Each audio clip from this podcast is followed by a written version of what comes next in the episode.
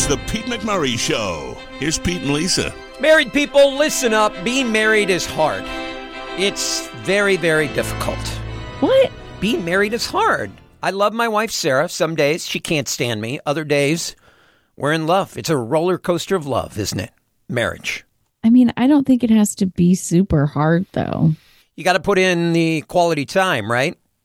Yeah, and you just have to make an effort to communicate with each other in a way that the other person understands. How much quality time do married couples spend together? We're busy with our jobs, kids, TV, the internet, hobbies, and home and family responsibilities. The average married couple spends how much time per day on alone time?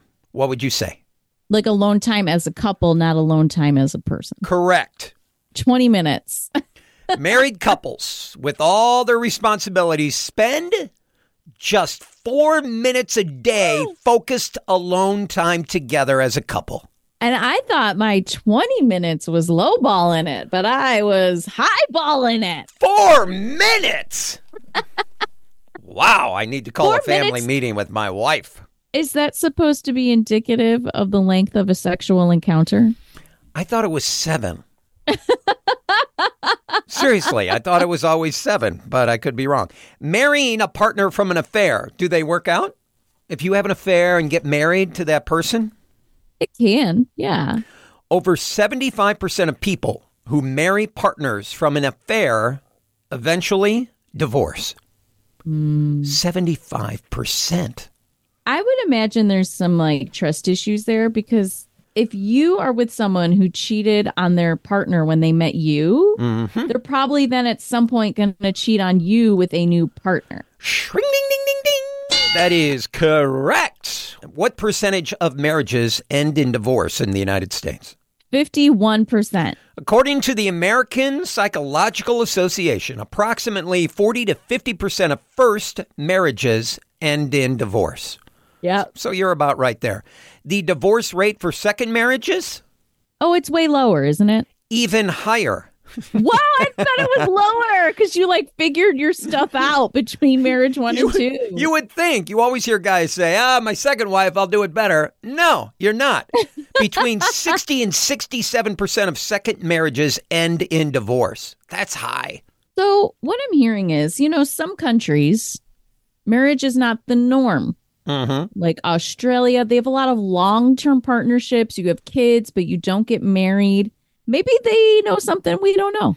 Over 40% of married couples in the U.S. include at least one spouse who has been married before. As many as 60% of divorced women and men will marry again within five years of their divorce. So they're all getting married again. Because, Which goes to show marriage must not have been that awful if they're trying to get back in it. because we love to love, don't we? We love to love. baby. But you know what? That's the thing is you can love without the piece of paper. The uh, census estimates that roughly one out of every 100 marriages is between a man and a woman where the woman is at least 20 years his junior. Yeah, I mean that's just a weird thing that you think would have stopped by now, but it's still going. On the flip side, just 0.4% involve a woman that is much older than a man. Because men, they just can't handle an older woman. The average number of times per week married couples are getting busy. Are you ready for these uh, stats, folks? You ready? I feel like they're going to be depressing. 16% get busy two to three times per week. Okay, 5% four or more times per week. overachievers. Yeah. 17% only once a month. And Whoa. just about 20% got busy two to three times per month. I think that's the average, that 20% right there for most Two to three couples. times a month. Two to three times per month because you're busy, job, stress. Yeah. Hmm. Marrying young. Do you think this is good or bad? You know, it depends on the person, but in general, I think it's not the best. I would rather see you marry old than marry young because I think of how different you are from the age 20 mm-hmm. to 25 and then 25 to 30. So if you get married at age 21, you wake up one day, you're 30, and you're like, I am not that same person. Right. And this new person does not like that person next to me. I've always said that true love, true everlasting love doesn't exist before the age of 25. For most guys, it's 30. For me, I wasn't ready until I was 30 to fall in love. I didn't even know what it was. But I have also, on the flip side, known people who have married their high school sweetheart. My brother married his high school sweetheart. They've been in love since they were 14, and their relationship is like goals. Same- Hashtag goals. Yep, same with one of my brothers. So it's just, you Yeah. never know. Marrying younger than 25 dramatically raises the divorce risk, according to this survey. Living together before marriage can be a greater long term risk. There have been studies that show a higher divorce rate and lower level of marital satisfaction among couples who lived together before tying the knot. That seems backwards to me. I've always been told if you move in with someone without the direct intention of this is the person that's the one or marriage is the next step, those relationships will end. Okay.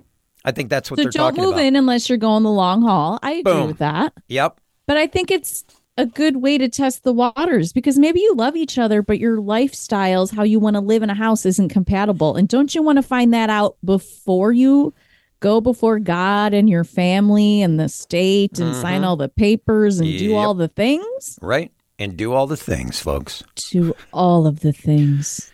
People in happy marriages tend to be more productive at work. You're in a happy marriage. How's your work life? You're productive. I've seen you.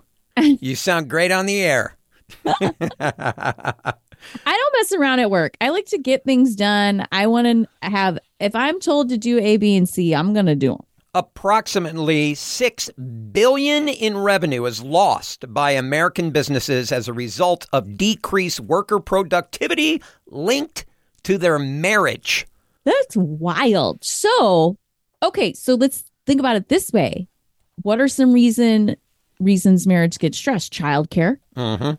affording health care, Yep. Uh, not enough money. So if employers want more out of their employees, maybe they can help provide some of that stuff. How about you married the wrong person, you're fighting, you go to work, you're in a bad mood. That happens oh my too. god.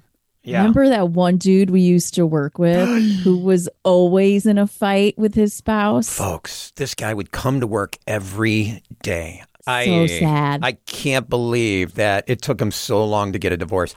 They got married, which we were shocked.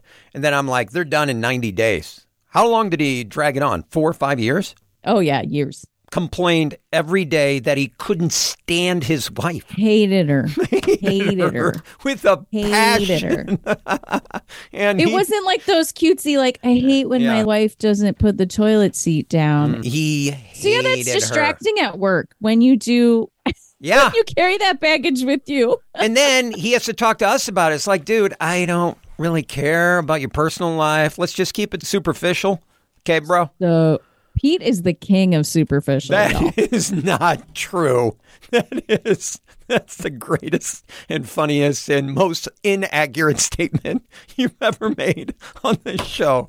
You're the worst. the most crucial element for a happy marriage. More than friendship, more than laughter, more than forgiveness, more than compatibility, more than sex. What is the most important crucial element for a happy marriage? Trust. Trust is 100% correct. Yeah, baby. Trust, Nailed it. trust is the most important element for a happy marriage. If you don't have trust, you don't have anything. And think of how you feel when you don't trust a friend or a partner. You're just constantly evaluating everything they Mm-hmm. Right. do to like see Yeah. if they're lying to you. That's Right. so exhausting. Think about a coworker that you work with you don't trust, and you think about that over and over. What did I do? What's going on here? Can I submit can't- this? Are they going to backstab me? Yeah. Right. I don't want to do a project with them. Right. Yeah. Yeah. Trust is the most crucial element for a happy marriage. Happiness after marriage depends on what they were like before the marriage.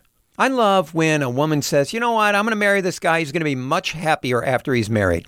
Mm, never People works. people say that? People say that I'm going to change this guy for the better. Mm, No, Oh, doesn't work. That's delusional. That's you trying to. That's you being the stepsisters in Cinderella, trying to shove your big step foot in the the stepsisters. yes. The stepsisters in Cinderella, you know, they got the Yeah. glass slipper Yep. and their feet are like 10 sizes and they're cramming them in there. Women, if you have to change the man, you're trying to cram him in a shoe. He don't fit Never in. works. This was a 15 year long study found that a person's happiness level before marriage was the best predictor of happiness after marriage. In other words, marriage won't automatically make one happy. It's not going to work. Duh. Yeah.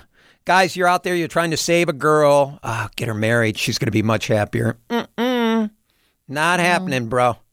You got to work on yourself to find your own happiness because other people aren't in charge of your emotions or your happiness. You should put that on a rock and sell it at a gift store. I like that. I will, baby. Birth order can influence whether a marriage succeeds or fails.